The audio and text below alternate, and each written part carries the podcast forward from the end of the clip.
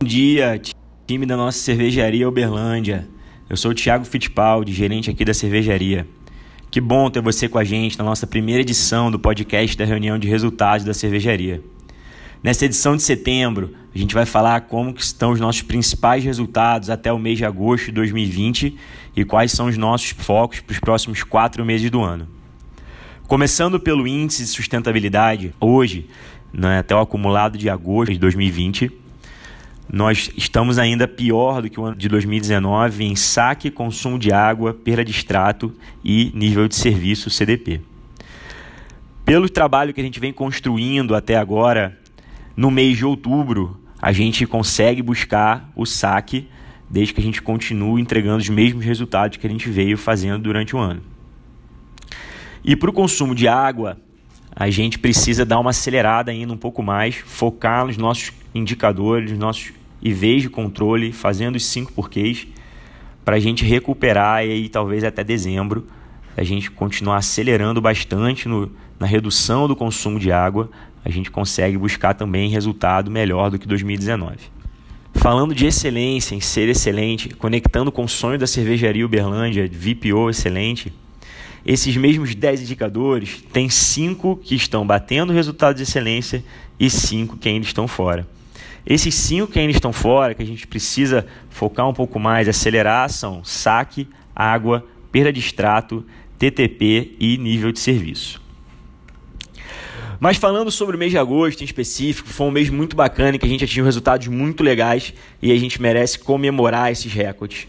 A gente teve o recorde histórico de saque com 112 ppbs, recorde histórico de TTP, da produtividade da mão de obra, com 6,21, o maior sensorial acumulado da história da cervejaria no ano com 7,36 e o maior sensorial total em um mês é outro recorde da cervejaria com 7,58. Além disso, a linha 512 bateu o recorde diário de produção em volume de Brahma duplo malte, 9.728 ex em um dia de produção. Parabéns, galera, grandes resultados. Muito esforço e dedicação sendo transformado nos nossos resultados. Para fechar a parte de resultados do nosso podcast, vamos falar de PEF. PEF é composto por 500 pontos de meios e 500 pontos de resultados. Nos 500 pontos meios, estamos com 364. E aí temos no dia 29 e 30 de setembro a nossa auditoria de VPO, onde a gente tem a oportunidade de mostrar todo o trabalho bacana que a gente vem fazendo durante um ano para aumentar a nossa pontuação de meios. Em resultados, a gente está com 248 pontos dos 500 possíveis. Então ainda temos algumas lacunas importantes para fechar durante esses últimos quatro meses para recuperar alguns resultados. Dentre eles, TTP, VIC, SAC de FSI, FIC, VLC, Microindex e Turnover. E para finalizar o nosso podcast da reunião de resultados, vamos fazer os reconhecimentos daquelas pessoas que mais se destacaram no mês de agosto. Então, como Cimeiro do mês, Giovanni Matias, 541. Cipeiro do mês, uma dobradinha da 541 com Matheus Pereira. Destaques do time de packaging: Gregório 502, Paulo 501, Babson 502.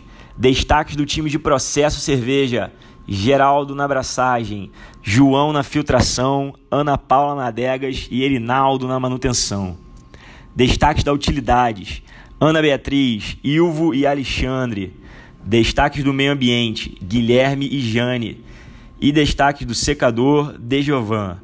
O nosso destaque do time de segurança foi o Jorne. O último muito obrigado especial fica para o time que deu o maior suporte para a gente na manutenção da ETA. Félix, Wesley, Geraldo e Rômulo. Muito obrigado pela dedicação de vocês, pessoal. Então, time da Cervejaria Uberlândia, esse foi o nosso primeiro a reunião de resultados via áudio, via podcast. Obrigado pela atenção de vocês. Espero que tenha esclarecido alguns dos nossos principais resultados e conto demais com esse nosso timaço para juntos continuarmos construindo um grande 2020. Um abraço, pessoal.